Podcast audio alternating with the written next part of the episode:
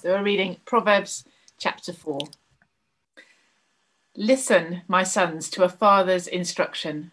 Pay attention and gain understanding. I give you sound learning, so do not forsake my teaching. For I too was a son to my father, still tender and cherished by my mother. Then he taught me, and he said to me, Take hold of my words with all your heart, keep my commands, and you will live. Get wisdom Get understanding. Do not forget my words or turn away from them. Do not forsake wisdom, and she will protect you. Love her, and she will watch over you. The beginning of wisdom is this get wisdom. Though it cost you all you have, get understanding. Cherish her, and she will exalt you. Embrace her, and she will honor you. She will give you a garland to grace your head and present you with a glorious crown. Listen, my son, accept what I say, and the years of your life will be many. I instruct you in the way of wisdom and lead you along straight paths. When you walk, your steps will not be hampered. When you run, you will not stumble. Hold on to instruction. Do not let it go. Guard it well, for it is your life. Do not set foot on the path of the wicked or walk in the way of evildoers. Avoid it. Do not travel on it. Turn from it and go on your way. They cannot rest until they do evil. They are robbed of sleep till they make someone stumble. They eat the bread of wickedness and drink the wine of violence. The path of the righteous is like the morning sun, shining ever brighter till the full light of day. But the way of the wicked is like deep darkness. They do not know what makes them stumble. My son, pay attention to what I say. Turn your ear to my words. Do not let them out of your sight. Keep them within your heart, for they are life to those who find them and health to one's whole body. Above all else, guard your heart, for everything you do flows from it. Keep your mouth free of perversity. Keep corrupt talk far from your lips. Let your eyes look straight ahead, fix your gaze directly before you. Give careful thought to the paths for your feet, and be steadfast in all your ways. Do not turn to the right or the left. Keep your foot from evil. Liz, thanks so much. Really um, appreciate you reading for us. Um, here's Dan, and uh, he's going to be helping us to um, understand this passage tonight. So, Dan, thanks so much for uh, leading us. Over to you. Thank you so much, Chandy, for leading us uh, this evening. Thank you, Liz, for reading that out to us. And a really warm welcome to you again uh, this evening. And it's, it's good, isn't it, for us to be meeting together uh, like this. And do, if you have your Bibles open in front of you, do keep it to Proverbs chapter 4 uh, as we explore this passage over these next few moments together. But uh, I don't know, you know, Oscar Wilde, the writer, and he, he once said this. He said, a cynic, someone I guess you could say who who's skeptical about lots of stuff. A cynic is someone who knows the price of everything and yet the value of nothing. It's a fantastic quote, isn't it? I love it. But it highlights something, doesn't it? That there is a real difference actually between knowing the cost of something and knowing the value of something. And I think there's an easy way to, to show that, or to illustrate that, and that is through flowers. Uh, you see, no doubt, uh, I'm assuming that there will be uh, many husbands here uh, logged in on Zoom uh, this evening who have done the, the noble and the gentlemanly gesture of buying flowers uh, to give as a gift to their wives. And maybe if you haven't, there are a few, few, few looks going around the room. But I wonder, and it doesn't necessarily work this way, but I'm working on probabilities, but I'm guessing that more often than not, uh, the husband and wife look at the flowers in completely different in different ways. So imagine the husband who went out and bought the flowers. Well, when he looks at the flowers, he probably sees the cost uh, of what it took to purchase the flowers, the maybe astronomical cost uh, of uh, what flowers uh, are value are costing at but then you've got the wife who probably looks at flowers in the complete other way, who loves flowers. She's delighted in receiving them flowers and sees not the cost of the money it took to buy the flowers, but sees flowers in, in terms of how much they are valued. There's a difference, isn't there, between seeing something in how much it costs and seeing something in how much its value is. Tonight, actually, in Proverbs, you know, it's going to train us. It's going to help us to see that actually wisdom begins in not knowing the cost of something, but knowing the value of something. And once we know the value of something, like the flowers, actually, when we see and we savor the value of it, we cherish it and we set our affections on it and we pursue to get it at, we'll see this evening, any cost. As we explore our passage and as we go through it, I've just got two very simple points that hopefully will guide us as we go through. Two points, which is get wisdom and guard your heart. Get wisdom, guard your heart. And so our first point this evening is get wisdom, and that's from chapter 4, verses 1 to 9. And if you look at that first section, it is the overwhelming uh, point that the father writing this section is trying to make to his son, isn't it? If you look down with me, in verse 4, the father says, Take hold of my words with all of your heart. In verse 5, the father says, Get wisdom, get understanding. Verse 6, do not forsake wisdom, do not leave wisdom. And then finally, and I think most clearly in verse 7 of chapter 4, the Father says, The beginning of wisdom is this get wisdom. Though it cost all you have, get understanding.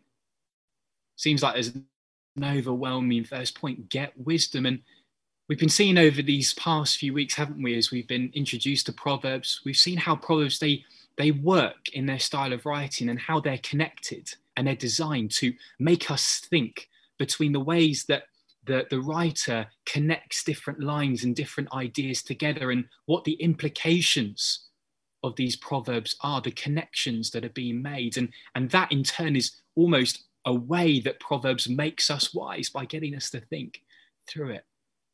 I just want us to examine verse 7 because I think it sums up uh, so much of this first section. Let's examine verse 7 with this approach.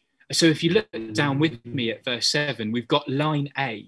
If you look, it says, The beginning of wisdom is this get wisdom. We might be thinking, okay, Solomon, uh, that's really helpful. Uh, the beginning of wisdom is this get wisdom. Great. Where do we go from this? Well, then we move on to line B. And line B says, though it cost all you have, get understanding. So what we've got here is it's almost in line A, we've got this command from the Father to the Son. He, he says, get wisdom, uh, acquire wisdom. And that's illustrated, almost intensified in, in the next line that comes when the Father says, though it cost all you have, get understanding. And so the implication here in the Proverbs that sums up this first section is that wisdom is not just valuable, but that acquiring wisdom is the greatest possession that you could acquire. And it far exceeds everything else you own put together. That's quite the implication that's being made uh, that the Father is making in this chapter of Proverbs. And I don't think he's trying to exaggerate here. And it comes back to what we just saw at the beginning that there is a, a difference, you could say, between the cost of something and the value of something. Although getting wisdom might cost you everything you have, getting wisdom, the Father says, is more valuable than anything you have. And that leads us to a question, surely, this evening that well, what is this wisdom? Where can I find this wisdom? It's not like we can pop down to Tesco's and pick wisdom off the shelf on aisle four or order it online on John Lewis somewhere. What is this wisdom? Where is this wisdom that, that Proverbs is saying is the greatest thing that we could acquire? Well, wisdom in Proverbs is interesting. And from our introduction that we had a few weeks ago, we saw that wisdom in Proverbs is not, in a sense, knowing how to pass your chemistry exam. It's not an academic smartness when it talks about wisdom. Wisdom in Proverbs, you could say, is this it is a God focused, God centered thinking about life. It's a God focused, God centered thinking about life. It's why the fear of the Lord is the beginning of wisdom in chapter 1, verse 7. Proverbs says wisdom isn't being able to make great decisions by yourself. Rather, Proverbs says that wisdom is making decisions in view of God and who He is. And that's what we saw last week, for example. Look with me back at the last chapter, chapter 3, verse 5, uh, a very famous verse which says, Trust in the Lord with all of your heart and lean not on your own understanding, in all your ways, submit to him, and he will make your path straight. Wisdom is living and thinking in that God focused, God centered way. Again, in chapter 3, verse 7, it goes down, it says, Do not be wise in your own eyes. Fear the Lord and shun evil. Again, it's drawing us to be God focused in the way we think about life. Verse 9, even, honor the Lord with your wealth, the first fruits of all of your crops. How do I what's wise about how I use my resources? Well, Proverbs says, think about God, view God, honor God, and that gives us wisdom in how we make decisions. That is what wisdom is viewing God in the right way and living consciously in light of that. And in our passage this evening in chapter 4, the Father says that wisdom, this wisdom, well, it can actually be found as well in paying attention to his words, to his teaching, like we see at the very start in chapter 4, verse 1. And so the son in Proverbs finds this wisdom, you could say, by holding on to his father's words. And sure, tonight, we too can find wisdom in the same words that we're reading through Proverbs. But I want to suggest this evening that for us, the way we find wisdom is not in a different place, but it's in a different person. Because if you remember back to our introduction, if you're joining us for the first time this evening, then it's great you can be with us. And we saw a couple of weeks ago that Proverbs actually is a, is a book that primarily isn't for us. It is written for a father to a son who is going to reign. It's a it's like a wisdom curriculum for the king who's going to rule, for a Davidic son. And actually, Proverbs is a book that points us primarily to the Lord Jesus. He is the one who actually isn't just greater than Solomon, the one whose wisdom we read of here, the one who even lives out perfectly the wisdom we find recorded in this book. But Jesus is the one that the New Testament is so clear is wisdom itself. He is wisdom in the flesh. Jesus Christ is wisdom. He's not just wise, he is wisdom. 1 Corinthians 1, verse 30, Paul says this that Christ Jesus, who has become for us wisdom from God. In Christ, we don't just see how to live, out wisdom, although we do, how to live out that God centered, God focused way of thinking. But Christ is in himself wisdom, and knowing him and looking to him will mean that our hearts and our minds will constantly be shaped and changed in becoming more focused, more God centered in our way of thinking and making decisions. So, this evening, when we hear this call that comes in this first section from the Father to the Son to get wisdom and to get wisdom at any cost, actually, for us, that is a call to get Christ, to value Christ above everything else. Whatever you do in life, get Christ. Whatever you think in life, know Christ. Whatever you desire in life, love Christ, though it costs you everything you have. There is nothing in this world more valuable you have than Him. Nothing, the Father says.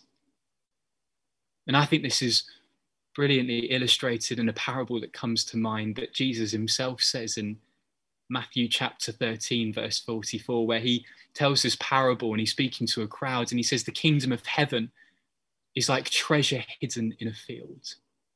He tells a story of, he says, when a man found this treasure, he hid it again. And in his joy, he went away and sold all that he had and bought that field. And Jesus says, That's what it's like when you know me. Jesus says, That's what it's like when you know what my kingdom is all about. Everything else fades into insignificance when it's compared to me, Jesus says. There is nothing in this world more valuable, more precious, more worthy than him. It's like what Paul says in Philippians chapter 3, verse 7 and 8, where he says, But whatever were gains to me, I now consider loss for the sake of Christ. He says, What is more, I consider everything a loss because of the surpassing worth, the surpassing value of knowing Christ Jesus, my Lord. And Paul says, For whose sake I have lost all things. And he says, I consider them garbage that I may gain Christ, that I may get Christ. You know, as the Father in our passage in Proverbs wants more than anything in this chapter for the Son to see the value that wisdom holds. This evening, we are being pointed towards Jesus to see more than anything the value that he holds. Because Proverbs actually points us to something quite remarkable because it shows us that if we don't see the true value of Christ, wisdom from God, we miss out on the greatest thing we could ever gain. That's what the Father wants the Son to see. The Father actually says to the Son that wisdom will exalt him, wisdom will honor him, wisdom will be like a crown to his head. And actually, when we realize this evening, when we look at Christ, actually we see that yes, in Him we find our glory. In Him we find our hope. We find everything that we could ever want when we gain Christ. That's the conclusion that Paul came to when he mentions in Philippians. And might I say that night, on this day in particular, I know that's the conclusion that Dave treasured too. He spoke about it all the time, didn't he? Whenever we met him, he was speaking of this treasure, of this value of Christ. And Dave this evening isn't missing out on anything, but he is realizing and experiencing all the glory, all the hope, and the joy that he spent his life living for as he looked and saw the value of Christ. And yet, so many people today, you know, look at Christ and see the cost, but none of the value. Maybe like husbands looking at flowers. And our culture and our friends might think we would be mad to give up everything or to view that everything is worth giving up in order to get Christ. Christ isn't that valuable. Christ isn't that worthy. Surely no one could be. Well, do you know, we've already seen this evening, haven't that breaking of bread, just some of the reasons of the value, the preciousness of Christ and what he's done for us. But let me add to that and just say that if we are wondering this evening why we should value Christ above everything else, well, do you know when we gain Christ, we experience such an overwhelming sense of freedom. Freedom that the world I don't think has. Freedom from living for people's approval, for example. Freedom from that because God in Christ now approves of me, and nothing and no opinion matters more than that.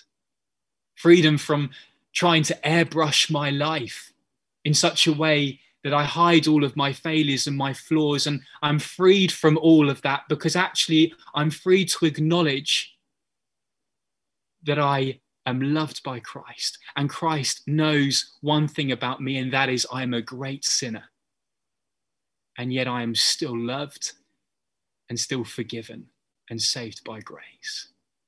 In Christ, we gain a freedom from so many fears that often control us. We get to live knowing that even as we take our last breath, the best is still yet to come. This evening, do we see the value of Christ? Do we see him like he's worth giving up everything to gain? We don't just see the cost, we see the value. Well, how do we get Christ? How do we gain Christ? If this is the most, if he is the most valuable thing we could receive in life, which you know it's by living it out each day, isn't it?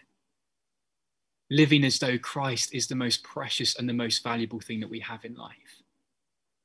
And it always seems, I guess, like the easy application to just say to, to go away and, and read our Bibles more. But it's not just that we read our Bibles, is it? But it's how we read our Bible in order to know Christ more and gain Christ. Anyone can just open up the Bible and read it, but reading it in order to love Christ more reading it in order to know Him more, reading in order to cherish His promises deeper in our hearts, reading to respond not just in prayer, but with our lives lived out each and every day. Something we know and we've been blessed with seeing and being around Dave for so many years. That is how we gain Christ. And Christ offers himself to anyone this evening the most valuable, the most precious person. And he holds his arms open to each one of us for us to receive him this evening. Get wisdom, get Christ. But secondly, and finally and shortly, get wisdom, guard your heart. That's our second point this evening. Guard your heart. And that's from verses 10 to 27. You see, from verse 10 to 22, it marks out a new section. You might see that in your Bibles. And from the father having told his son, having to gain wisdom, get wisdom, and acquire wisdom, the father now turns to his son and he warns his son of everything in the world that would try and distract and drag him away from following the wisdom that he's learned, the wisdom that he's acquired. If you look through that section from verses 10 to 22, you'll see all the ways that the Father shows that, the warnings he gives. But then at the end of the chapter of Proverbs, the attention shifts from the threats that the son would face out in the world day by day to what you could say is the ultimate threat that the son faces to his walk with wisdom. And actually, the Father says the, the ultimate thread is not out there, but it's in here. That's why I think verse 23 sums up this next, next section so well. Look with me. It says, above all else, guard your heart, for everything you do flows from it. The biggest threat to our own walk with Jesus and walking in this wisdom is ultimately not in the things that we face day to day in the world and around us. The biggest threat to walking in wisdom, to walking in relationship with our God, is our own heart. The problem starts in here, not out there. I love what uh, someone called uh, Thomas Cranmer, who lived many years ago, what he said about it. He said, What the heart loves the will chooses and the mind justifies. It's great, isn't it? But it shows, doesn't it, that, that it all begins with the heart. From it, Proverbs says, everything else flows. It's so true, isn't it? That is so true. Everything flows from our heart. And therefore, Proverbs is teaching us that wisdom begins by knowing that our hearts are a real threat. And they're prone not just to wander like the hymn says, but prone to even deceiving ourselves. Jeremiah 17, verse 9, it says, The heart is deceitful above all things and beyond cure. Who can understand it? As has often been said, the heart of the problem is the problem of the human heart. And you know, in our last part of our passage, Proverbs shows us this truth that everything flows out from our hearts. And it's really interesting. Look, look down at the next three verses, verse 24, 25, and 26.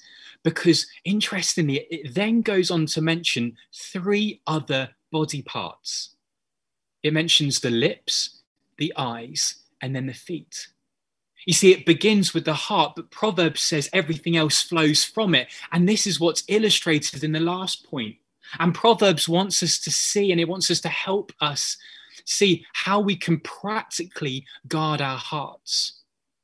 And ultimately, in these next three things, we'll see what they are. Ultimately, it's Jesus who sets the example for us to follow. And we don't have time to unpack all of these examples, but they do help just wonderfully practically give us a, a, an understanding of how we can guard our hearts. Firstly, how can we guard our hearts? Well, what do you talk about? Verse 24. It says, Keep your mouth free of perversity, keep corrupt talk far from your lips. Proverbs says we guard our hearts by guarding what we say. Jesus himself says in Matthew 12, doesn't he? For the mouth speaks of what the heart is full of. What we talk about often has to do with what's on our hearts. And so we guard our hearts by watching what we say, the conversations that we're in. Secondly, how do we guard our hearts? Well, what do you look at? Verse 25. It says, Let your eyes look straight ahead, fix your gaze directly before you. We guard our hearts by looking at the right things. Jesus, again, he says in Matthew 6 22 that the, the eye is the lamp of the body. How can we guard our hearts? How can we guard our hearts when we're when we're consuming and we're watching things that are so unhelpful? And so Proverbs says we look at what is helpful we look at the right things. We look to Jesus, the author and the perfecter of our faith, and we set our minds and our hearts and our eyes on things that are above.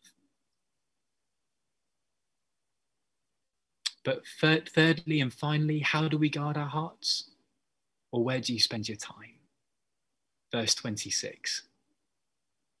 And we might be thinking just before we read that, uh, where do we spend our time? We might be thinking, well, it's, it's a bit obvious, Dan, where we spend our time at the minute um, we spend it at home.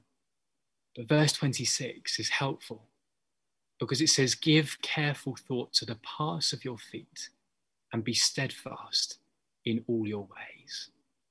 Now, I'm not saying that we should all come down and, and bring our airbeds and camp in 181 and spend every hour together as a church. Um, but where we spend our time often dictates how we relate to Christ when we're in environments that are encouraging and point us to Christ, often that's how our hearts respond. And opportunities virtually at the moment, I know it's not the same, but virtually to go to small groups and the prayer meeting, even this week, and to services help guard our hearts for the times that we're not together. Where do you spend your time? What do you look at? What do you say? Three I found really helpful pointers in how to guard your heart because Proverbs says everything we do flows from our heart. And this evening we have seen, haven't we, that we have something so valuable in knowing Christ. And when we have something that's valuable, we guard it, we treasure it, and we cherish it. And so Proverbs says, guard your heart, guard that wisdom that you're walking in and living in each and every day. So hopefully this evening we've been shown these two things in Proverbs get wisdom pointing us to Christ and guard your heart. Though it cost all you have, cherish it and value it above everything else. Well, let's pray as we close together.